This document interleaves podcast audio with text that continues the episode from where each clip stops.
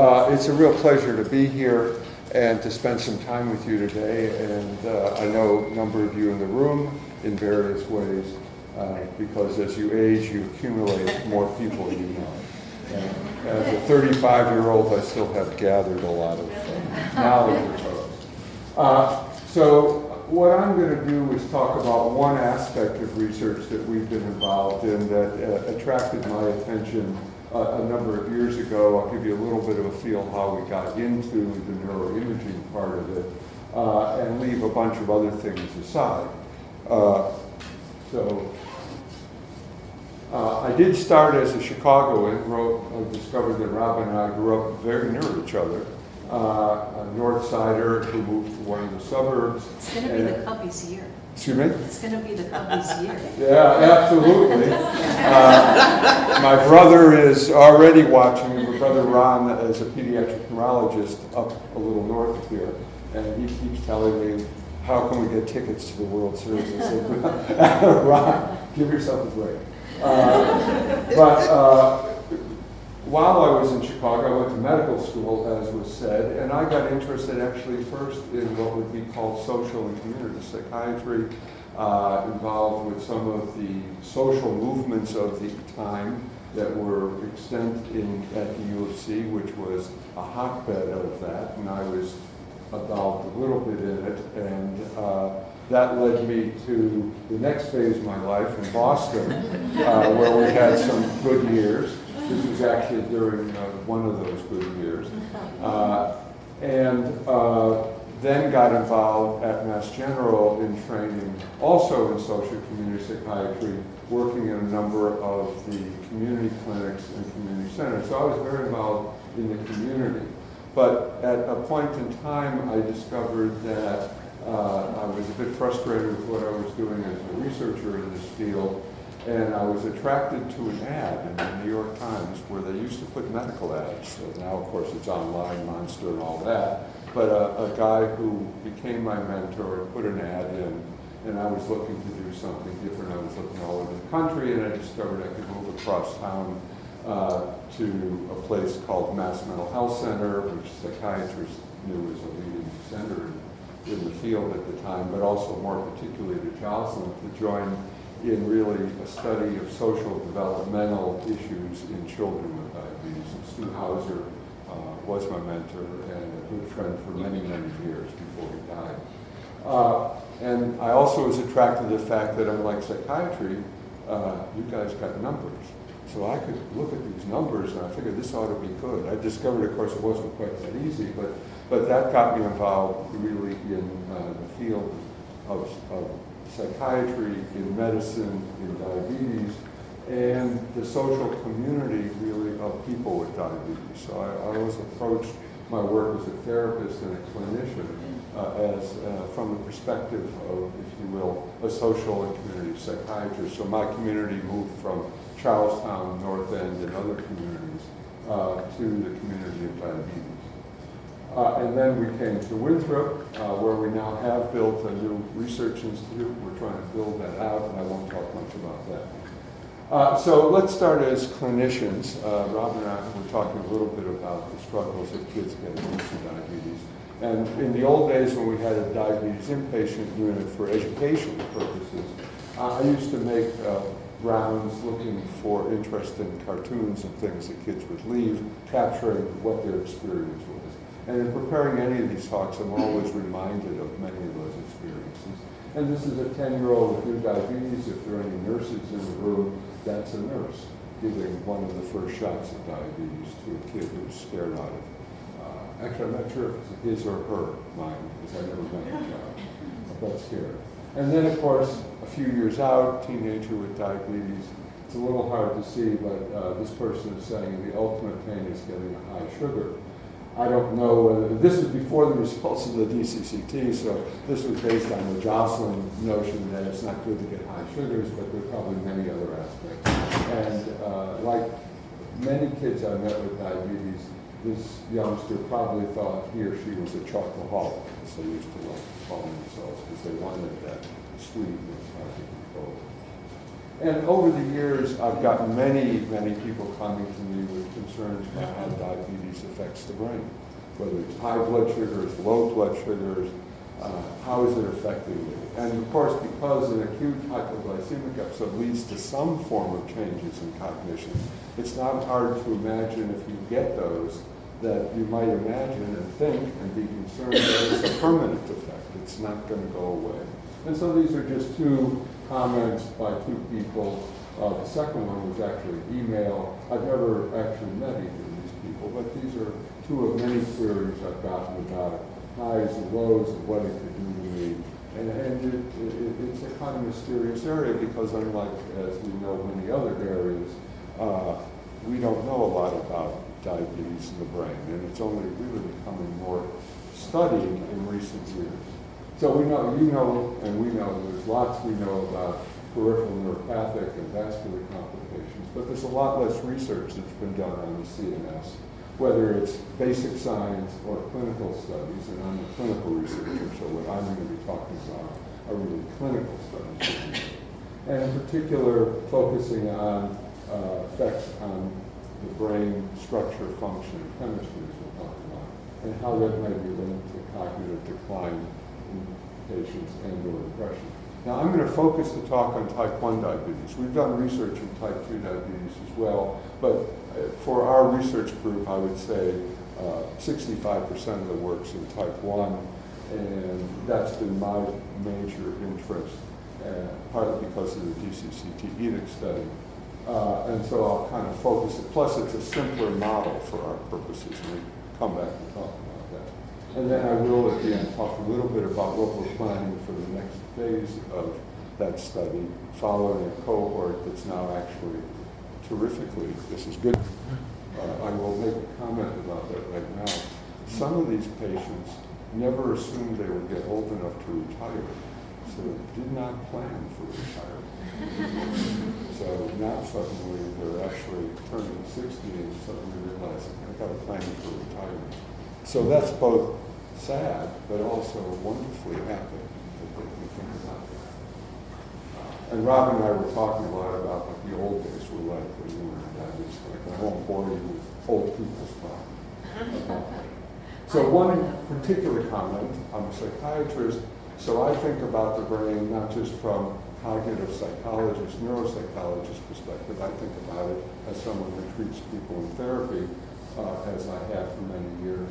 Uh, and so I'm well aware of the fact that the networks that regulate cognition also are heavily involved in regulation, regulating affect and back and forth. And you can't neatly dissect these out. And in fact, we all know the two go together because when you're getting ready for exam, you get anxious, you study harder, you learn harder. People take drugs to get their intensity up, and they actually do learn more, at least temporarily. So it's important to keep that in mind, even though in the research field you'll tend to see these bifurcated. There are a group of people interested in interventions to improve depression. There's some people doing terrific work in this area. Uh, and there are people who are very interested in the effect on the brain, and they're usually focused on cognition. And those two groups don't actually talk to one another. It's like split brain preparation. Uh, I was very pleased at a recent conference that I sponsored that actually my colleague and friend Ron Kahn, in putting some stuff together, mentioned both of them. And I told him about afterwards, you're one of the few people who's actually put these two together as a scientist in at least the same talk. So for those of you who don't walk around the world of psychiatry, these are the classic symptoms of what's called a major depression. I'm going to spend a couple minutes talking about it because just so we're talking about the same game. Uh, there, you can see on the left side in the kind of uh, orangey color, those are really uh, the affective symptoms that we think of as with depression. But in fact, there are a host of physical as well as cognitive symptoms and in particular decreased kind of concentration. Remember, there's a debate about is this because this is a pseudodementia of depression? Is it related to the causes of depression, etc.? But it's no question that it's associated with depressive disorders. And, and that's because of these links across the neural networks undoubtedly. Uh, so just keep that in mind as, as a sort of fact. diabetes and depression go together. There's more of it. There's lots of studies that have shown this in various ways. None of them are terrific epidemiologic studies. They all have flaws. And there's some debate about the extent to which data like this is entirely accurate. Uh, but nonetheless, there's a general trend towards increased depression in people with both type 1 and type 2 diabetes compared to the general population. And that's a whole, lecture unto itself to discuss the, the issues related to that, the quality of the research and, and the interpretation of the results.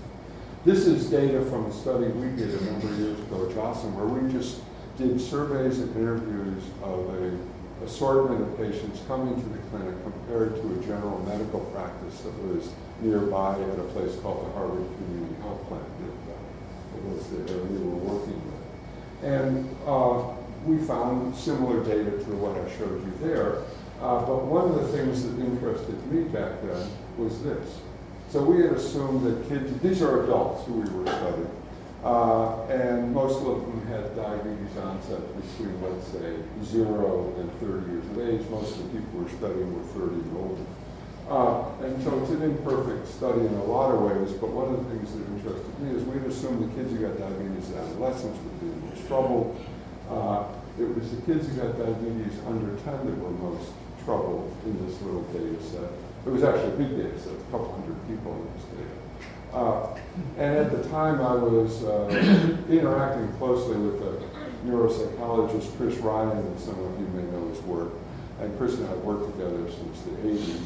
And Chris had uh, shown me papers that they had done and others had done showing that cognitive dysfunction in adolescents and young adults uh, was greatest in people who got diabetes before the age of five.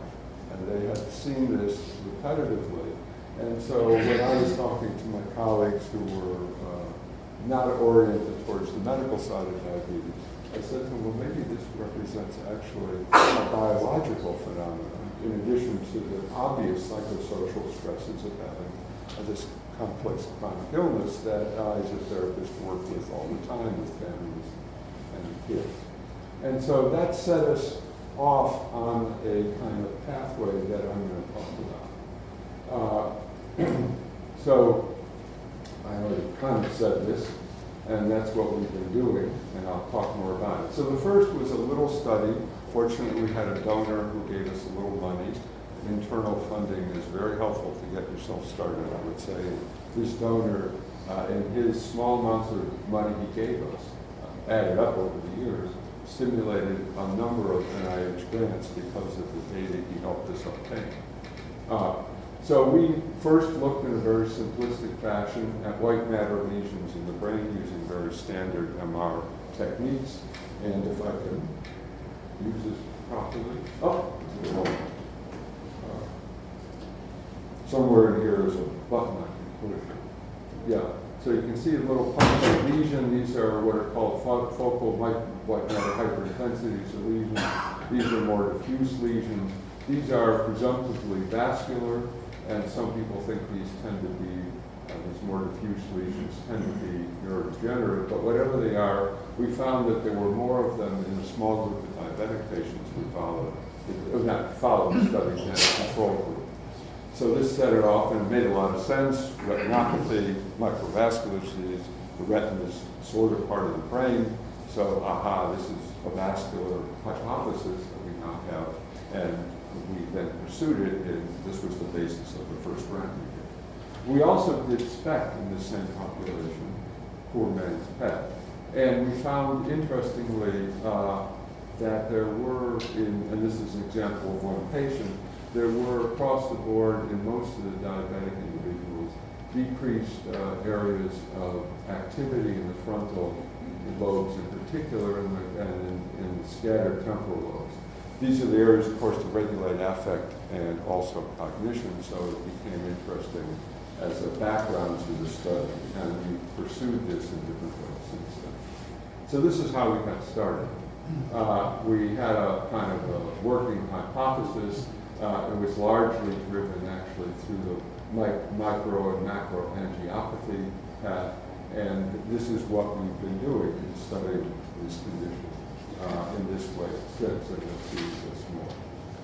Uh, In the first studies, and since that time, we've used a variety of MR techniques that you may be familiar with, and I'll kind of introduce them as we go forward. They're assessments of, of what be called volume, density as a form of volume, vascular lesions, white matter integrity, and I'll present a little bit of data about from some functional imaging that we've been doing that ties into sort of the main line of what I'm talking about today. Uh, so this was the first study. It was actually a fairly large study of 180 people. Uh, the diabetic individuals were selected to be relatively young, relatively healthy. We got rid, we tried to exclude patients with severe complications because we wanted, didn't want to be, if you will, confused by the multiple factors. Though, of course, we were then uh, playing against ourselves because if you're taking out people with severe complications like, let's say, retinopathy, you're also probably taking out the same people who might have ret, uh, vascular disease in the brain. But this was our choice we made in this study because we wanted to have a focus primarily on glycemic dysregulation. And we did gather people with a diverse exposure based on HbA1c levels and prior severe hypoglycemic events so that we could look at those factors uh, in particular.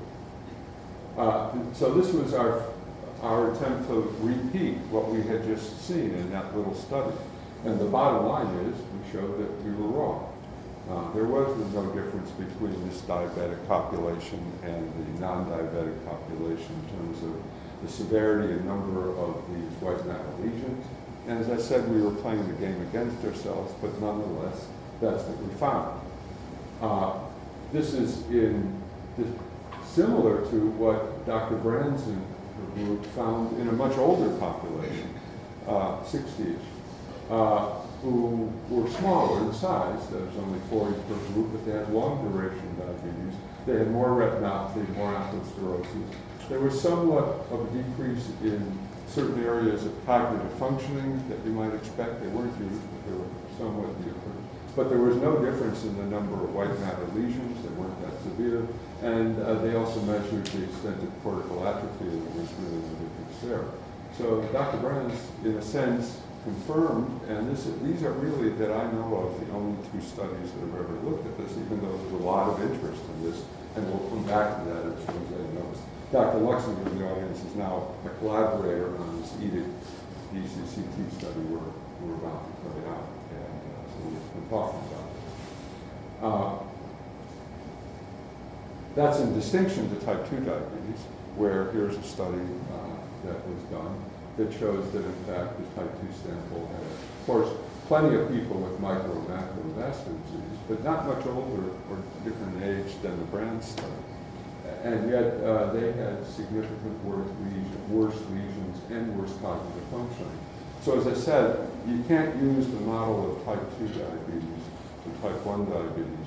And there are more studies of type 2 diabetes, and undoubtedly it's more uh, brain disease in type 2 diabetes for a host of reasons that are probably fairly obvious, but we can talk about. Uh, so this is our attempt then to move from the vascular question to more looking at what we call the cortical gray matter question and the volume question. So we used a variety of techniques. I'm presenting one of those techniques called cortical thickness mapping or analysis.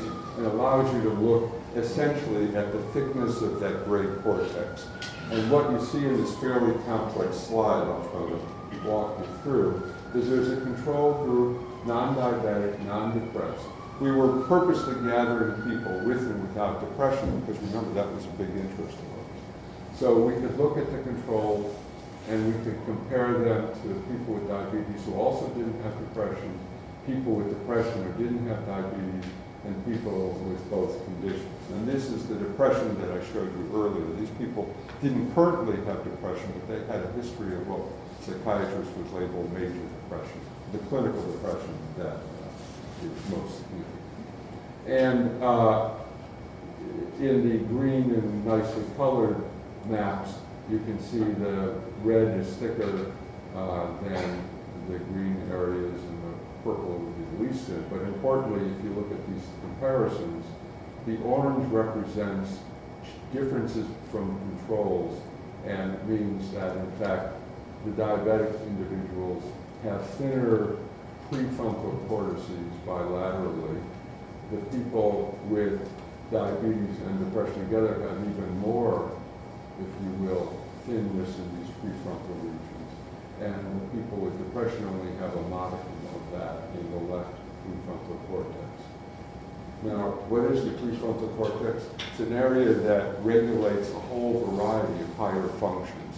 Attention, attention to affect, uh, uh, working memory, that's the ability to hold a couple things in your mind. So if you're busy talking to your wife or husband while you're putting the keys down on some place that you don't normally put it down, and then you say, where are the keys? Uh, that was your working memory not working so well. Uh, and uh, my working memory is less and less good, and I can tell you story after story between my wife and I uh, about our working memory and where it leaves off and fails us. And I hate to look at what our prefrontal cortex. But fortunately, we're pretty good in other ways. Uh, but importantly, now we're seeing an effect in this area uh, and this is showing it in a somewhat different fashion. It's showing a linear, push the button, linear relationship so that people with depression and diabetes have, if you will, a thinnest. Uh, the diabetic only almost as thin, and then the controls without. Up here, and this is the right, and this is the left prefrontal cortex. There are some differences in what each side regulates, but I think for our purposes, better just mush them together because these, re, these regional maps and these connections are very complicated. And uh, while there's an attempt to find that little homunculus that you may remember that you learned about where if you put it here, the finger goes like that, it doesn't work that quite that nicely in these areas. So for our purposes, I think it's useful just to keep it in that kind of frame. It's also true that this decreased thickness or thinness in this, these regions is associated with higher history, or history of higher HbA1c. So there's something about elevated blood sugars that's leading to these subtle, but nonetheless uh, interesting effects. Uh, I will add, actually, I showed it on the slide. Uh, I guess I didn't show it, but I will add that uh, in these studies, we also saw that these changes were associated with some subtle differences in cognitive functioning in this relatively young population. We'll come back to that. So we've also been interested in looking at white matter, and there's a technique called diffusion tensor imaging. And basically, if you think about white matter, it's tracks. So if you want to study those tracks and see how nicely lined up they are, you follow how the water moves. So if you have a nice highway, water moves this way. If it's flat, it goes in all directions. So something called fractional anisotropy is really the reverse of what you would think. That is, it's a measure of how much it spreads in all directions. So a decrease in its anisotropy means it's going in all directions. An increase means it's following these paths. So decrease is bad, increase is good relatively. And what you're seeing, in fact, in this study, oh, sorry, what you're seeing in this study is that, in fact, uh, the type 1 patients have more of the orange areas which represent the most evident effects, and those are, again, in these frontal temporal regions that we've been talking about. Uh, these are some of the associations to the behavioral outcomes I'm talking about. So, if you will, working memory, which I described to you before, it is worse when uh, you have this breakdown in the tracks. Uh, the depression scores, the Hamilton is one of the standard depression measures that we use a lot, uh, is worse in people with uh, this more diffuse, more broken down integrity. And so again, you're seeing these effects. Now again, these are not severe clinical effects. Remember, these are younger people. And, but it's, it's hints, it's suggestions, and that's what we've been following are these interesting hints and suggestions. So uh, we, yeah, go ahead. How are you? Can you define the word fasciculus, please? Probably not very well. It's one of the many ways uh, to describe an area of the brain.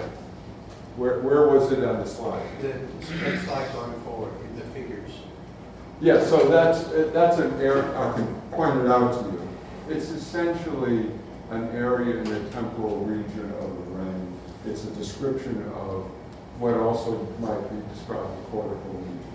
So it's an area that's involved again in this. And I only point it out because it's a specific white matter region that is part of the temporal frontal region. So it's, it's involved presumably in some aspect of carrying messages about affect. And are- are these the same areas that would be involved in food restraint, food impulsivity around feeding behavior? I, I want to probably avoid saying it's specific to it. It's not the classic when people look at, say, the insula or the amygdala, they're looking at specific regions about it. So I, I'm trying to stay away from defining a specific region defined as a specific defect, because in these studies, there's a host of different effects, and they're not always entirely consistent, but they're regionally consistent. And so, yes, there, there's some connectivity around all of these things. So if you look at a description of what the superior frontal uh, cortex does, or you look at, as we'll talk about, uh, uh, other regions in this area, you'll see that they all have overlapping, if you will, functions.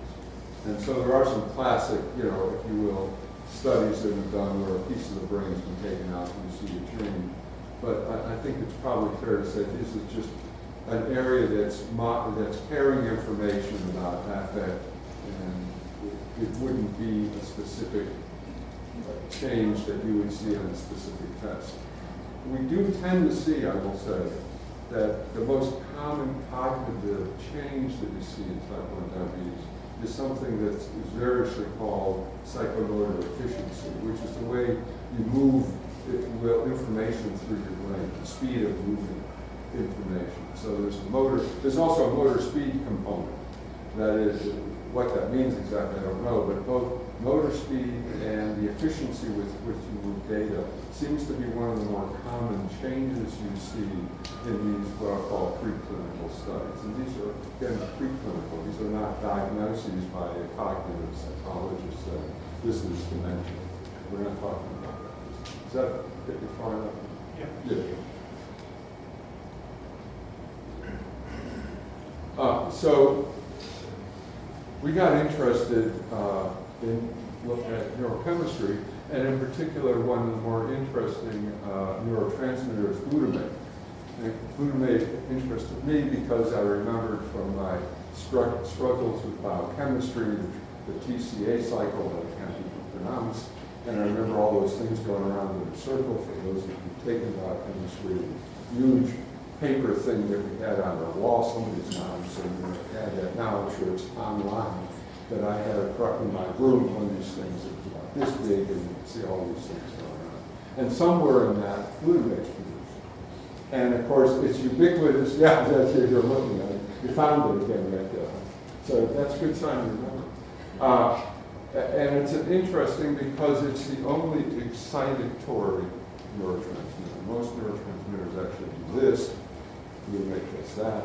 It's all over the place.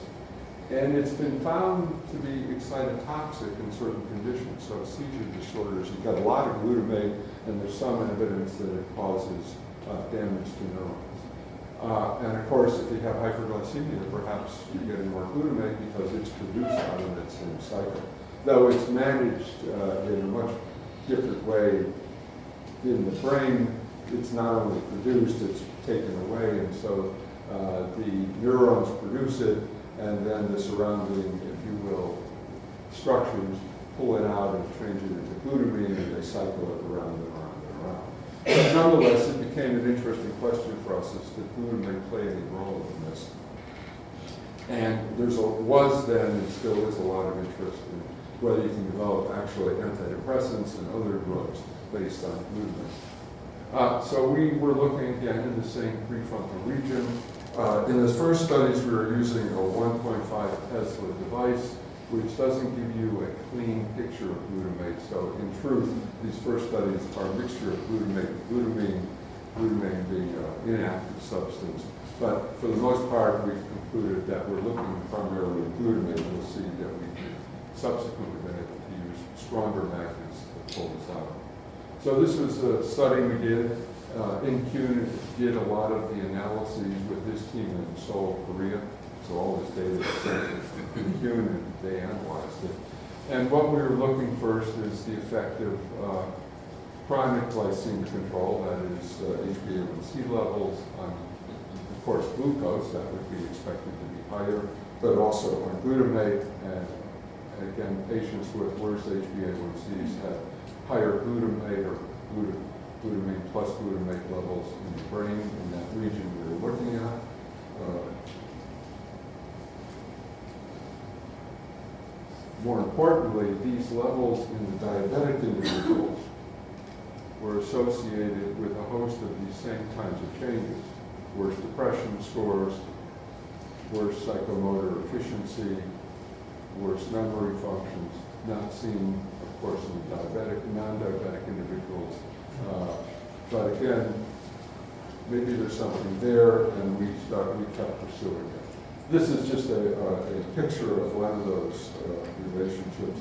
So this is, uh, this is a regression line of glutamate levels and memory, and you can see uh, as glutamate goes up, memory functions decrease, you don't see that, so it's an interaction term or interaction effect between control and. So uh, we then pursued this to the next level, and I'm going to present to you a little data from our fMRI work. This is uh, looking at acute hyperglycemia, not hyperglycemia. Most of our fMRI studies involve insulin clamps that drop blood sugars. This one an increase. And we're looking at diabetic versus non-diabetic individuals and looking at glutamate changes acutely because we were curious whether these were chronic changes or whether they're actually responding to acute changes in, blood glucose levels. And uh, then we were looking at functional connectivity. We'll talk a little about what what that functional connectivity means. So this is uh, kind of a model of what we did. As I said, most of our studies involve dropping blood sugars, but they follow more or less the same pattern. Don Simonson, uh, our endocrinologist, uh, was trained at Yale, did hundreds and hundreds of clamps. Uh, What the hard part of doing this, I'll say pragmatically, is not doing the clamps. Don knows how to do those assiduously well. Or the MR machine, is putting the two together. Because to get this, to get the blood and to be able to evaluate it, you need to keep the hand hot. How do you keep the hand hot? Put it in a hot box. What's the hot box made of? Something that can't go in an fMRI environment. So we spent a lot of time figuring out how to create our own version of a hot box that was consistent with being an MR machine and consistent with drawing blood from a long distance. You're not sitting next to the person, you're in another room. So I won't bore you with the details, but I can tell you it takes a couple of years to work this out. And and Don uh, was the one who did. it. So this is a a schematic of this particular study, and you can see we were studying people under euglycemic conditions and hyperglycemic conditions. We were doing structural scans at the beginning, spectroscopy at two points, and looking at functional connectivity using, uh, in this case, uh, fMRI under resting state conditions. This was a task like you see a lot in the New York Times, somebody was given a task what These were rest, we've done task-related fMRI, these were resting state. Uh, So this is really a summary of what I just said. In this instance, it's a three Tesla machine, so we can pull out the glutamate itself in a much more precise fashion. And, kind of- and we're looking now at the anterior cingulate cortex, another region which is midline. You can see where it is in red. And we were comparing to the occipital lobe. You remember, may remember the spec that I showed you. There were very, almost no changes in the occipital lobe. So we're using that as a control condition for this study. In essence, we could look at the key locations and compare to see what we have. Am I doing okay for time? Yes. Yeah, okay. Uh, As a psychotherapist, we ran on a clock. Well, Robin informed me that there could be pressure at the end of the room at the end of the time, and as soon as you know it. But as a therapist, I'm quite used to telling people, and so you can tell me, I'm sorry, our time's up. But Dr. Jacobson, I think you're killing myself. Well, I'll see you next Thursday. Yeah, So, uh, So maybe, yeah, so if, if any of you are feeling suicidal, I'm elsewhere, but, but uh, I won't feel suicidal if you force me to stop early. good Uh, to know. So uh, this is just a series of, uh, of examples of what we found. Uh, importantly, we did find that uh, as glucose went up, so did glutamate levels. So it's responding acutely in the way we hypothesized. So it changes, uh, and therefore uh, something's happening that could be short term. So there's a lot of interest now in glycemic variability. So maybe glycemic variability has some real effect. Short-term pulses up, short-term drops down. Maybe there's something that happens at the, uh, if you will, uh, transmitter level that we can see. Only observation I know anybody's made on this subject. Uh, This is looking related to HbA1c level, and you can see the same relationship. As HbA1c goes up, so does the glutamate. So it's confirming what we showed in the first thing. So that was real, that wasn't just the glutamine, there was something about the glutamine. Did you take any psychological measures while this was happening? Not, oh, I'm sorry, that was me getting me. Um, During this study, I don't remember if we did or not, actually. So it'd be interesting to know if you are in fact getting uh, cognitive effects from these increases. Well, we've done other studies where we do see those effects. We've done a relation to the glutamate. Yeah, no, that, that, I don't, you know, Frank, I have to go ask the, the, ask him, because I don't remember that at this point. I'll, I'll find out and I'll shoot an email to Robert. Uh, uh, the person who would know, Nicola, will remind me, and Gail, just will remind me what we did, but I don't have it on these slides, so I don't remember. But there's other things that are not presented, so I can't answer the question, but it could be we will. Uh, so, uh, I've already reported that. And this is simply showing that the functional connectivity changes. So what is functional connectivity? So functional connectivity is the extent to which networks work together. You can have increased or decreased. Well, implicitly, it sounds like increased is better. It's not working together more, or more collaborating. But a, a, a better perhaps model is you hire someone to put up a brick wall. Strong, tough person, you only need one or two of them weaker people, slower people, less functionally capable people, you have to hire more people to get the work done at the same time. So there's a, there's a, an extent hypothesis that increased functional connectivity actually represents a need for the brain to pull in more resources to get the work done. So actually implicitly it would suggest that increased functional activity may compensate for, so you might not see cognitive changes because what the brain is doing is, is actually compensating and pulling in more capable, capable individuals, so to speak. I don't know that, but that's actually what conceptually it means. And we've seen changes in multiple studies uh, around this. So quickly, we saw that the glutamate seems to be changing with acute or chronic uh, hyperglycemia we see an effect in a region that's very involved in a number of these cognitive and emotional regulation issues. Uh, that increased functional connectivity, as I said, may reflect uh, increased activation required to achieve, achieve the same level of cognitive function. So I'll have, I have to go back and look and I, I will ask them to remind. And there's a difference between diabetes and non-diabetes. So uh, here we are back to kind of our little working model. We're now filling in this glutamate question in our research, and this is ongoing research. This is not any means a finished product. Uh, but it is uh, kind of where we've gotten to over the course of the last 10 years in these series of studies that are continuing in this particular vein. Now, there's a whole other set of studies that, that have nothing to do with this particular. Uh, so let me shift gears because now this is a real clinical study. Uh, this is, and in fact, whenever I propose anything to the group, uh, their first question is, does it make any clinical difference? They're, they're less, because it's a clinical trial, and they're less interested in interesting hypotheses that are kind of percolating up. They want to know, and in fact, I've been critiqued on this more than once about wanting to engage uh, the group in doing neuroimaging because it's not going to show anything clinically meaningful to the patient, which I understand. So- I'm sure you know all this, but it- was- we randomized 1,441 people in 1982. We followed them for an average of six and a half years, a range of three to nine years actually. Saw these major reductions. We've been following ever since we need it. They are the most incredibly loyal participating group. Tell you one story. A few years ago, we were at a meeting, and one of the nurses gets up and shows a slide, sadly, of someone's tombstone.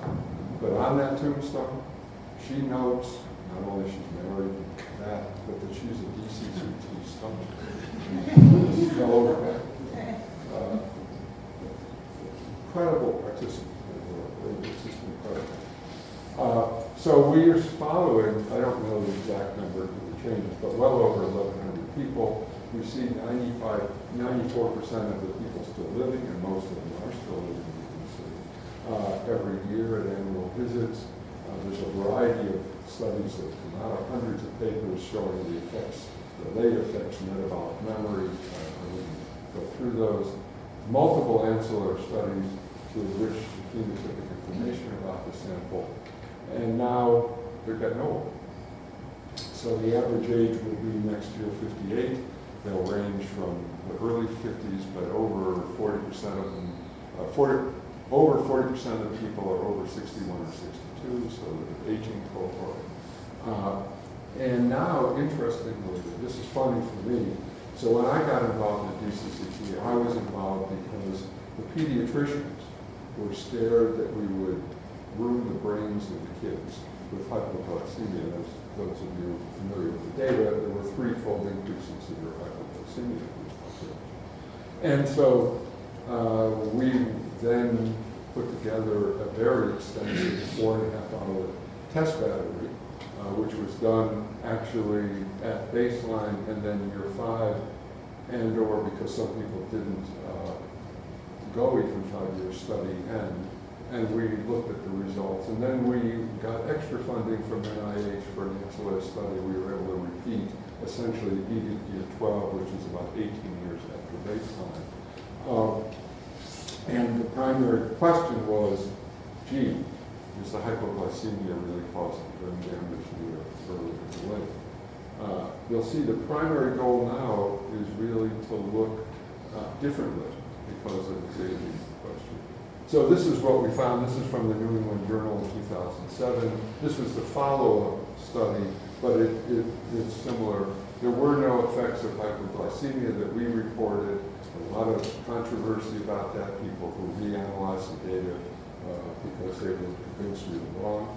Uh, they then wrote a paper saying, okay, we analyzed it correctly, which is good. Uh, and so there were no differences between those. And this is using the definition of severe hypoglycemia as requiring coma and seizures. So the smaller group, we also analyzed the data for a broader definition that included immediate help. Uh, but we wanted to look at really, was there an effect on the brain? We didn't see the effect in the uh, there was an effect, interestingly, modest though it was, in the area of that I talked about, psychomotor efficiency and motor speed. So the patients who had higher HbA1c A1C levels had subtly worse uh, psychomotor efficiency at this 12-year follow. This was not seen during DCCT, so there's an effect that's uh, perhaps developing over time, even though the study is now ended uh, six years previously, or 12 years before. Uh, we looked at, a, we developed a kind of uh, a, uh, a multiple variable model of the psychomotor efficiency effect, and you can see in yellow on the left the independent effects of A1C, carotid thickening, proliferative diabetic retinopathy, and renal complications. So the HbA1c effect was seen even after adjusting for these complications, which is interesting. Because more people say, well, it's a complication, but you can still see the effect. So there's a model in which all of the, all of these are entered uh, singly, but then at the end, they're actually looked at independent of one another. So these are really two independent effects. Very modest effects, but they're effects again in a relatively uh, younger, young to what I'll call at most middle-aged population, who are remarkably healthy. Of course, that's the other good news about the effect of DCCT. Even, even the control subjects have done very well in terms of their outcomes. So again, we're pushing the envelope uh, a little bit to against us, but that's fine. Uh, So now, they've been filed for additional 14 years. Uh, It's, unless the government falls apart, they will fund the next phase of the study. I'm a little worried, I was talking about the government falling apart. But, but, but that's a different conversation for another time that my family has on a regular basis. Uh, And I have a neighbor who watches the polls every day, and sends me emails. Harold's from Chicago too, by the way. And uh, he's retired, so he has more time to obsess on this. One of the good parts about work is that there are periods of day I can't focus on the polls. So, uh, but, but that will be funded, and AIM one is really a study of age, interestingly. So while I was at the caboose in the beginning of the study, I get a kick out of the fact that I'm now part of AIM one. Uh, David Nathan and I joked about this once. Um, So uh, we will look at aging effects on physical function, frailty, cognitive function, affective function. And this is included in the program that I'm pretty sure is going to be funded. Uh, But, and so this is a kind of working model, it looks very similar, it's taken out of the grant, not this grant, but taken out of another grant. Oh, The good thing about the study, if those you know it we've studied these people up, down, sideways. We have an incredible amount of data, and we're going to get some really interesting new data. So, for example, we're going to have data on the, on the thickness of the retina from ocular coherence tomography that we're going to do, which will be fascinating because you can look at neurodegenerative links between the retina, not just vascular damage, and the brain, and that will be fascinating. And uh, in addition to that, it, it seems like NIH has discovered the brain. I've been at like six conferences in the last three years on diabetes and the brain. It's like diabetes brain, forget it, forget it, forget it. Suddenly, oh, don't forget it, don't forget it, don't forget it. And in fact, there's an RFA out uh, on the, of these DP3 things uh, to specifically look at uh, glycemic dysfunction and its effect on neurocognition.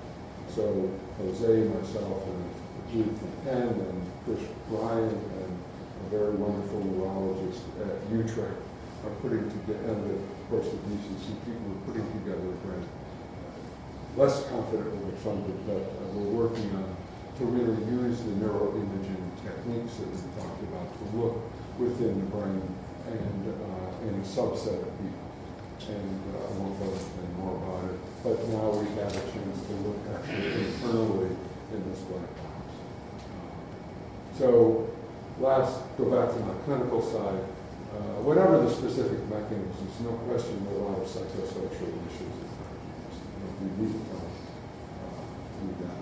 Uh, and they provide, from my perspective, and when I've given lectures to psychiatry audiences, I've talked about this, about ways to build connections between mental health services and medical services for chronically ill patients with diabetes or conditions. And in fact, that's really been my love of life and a work related.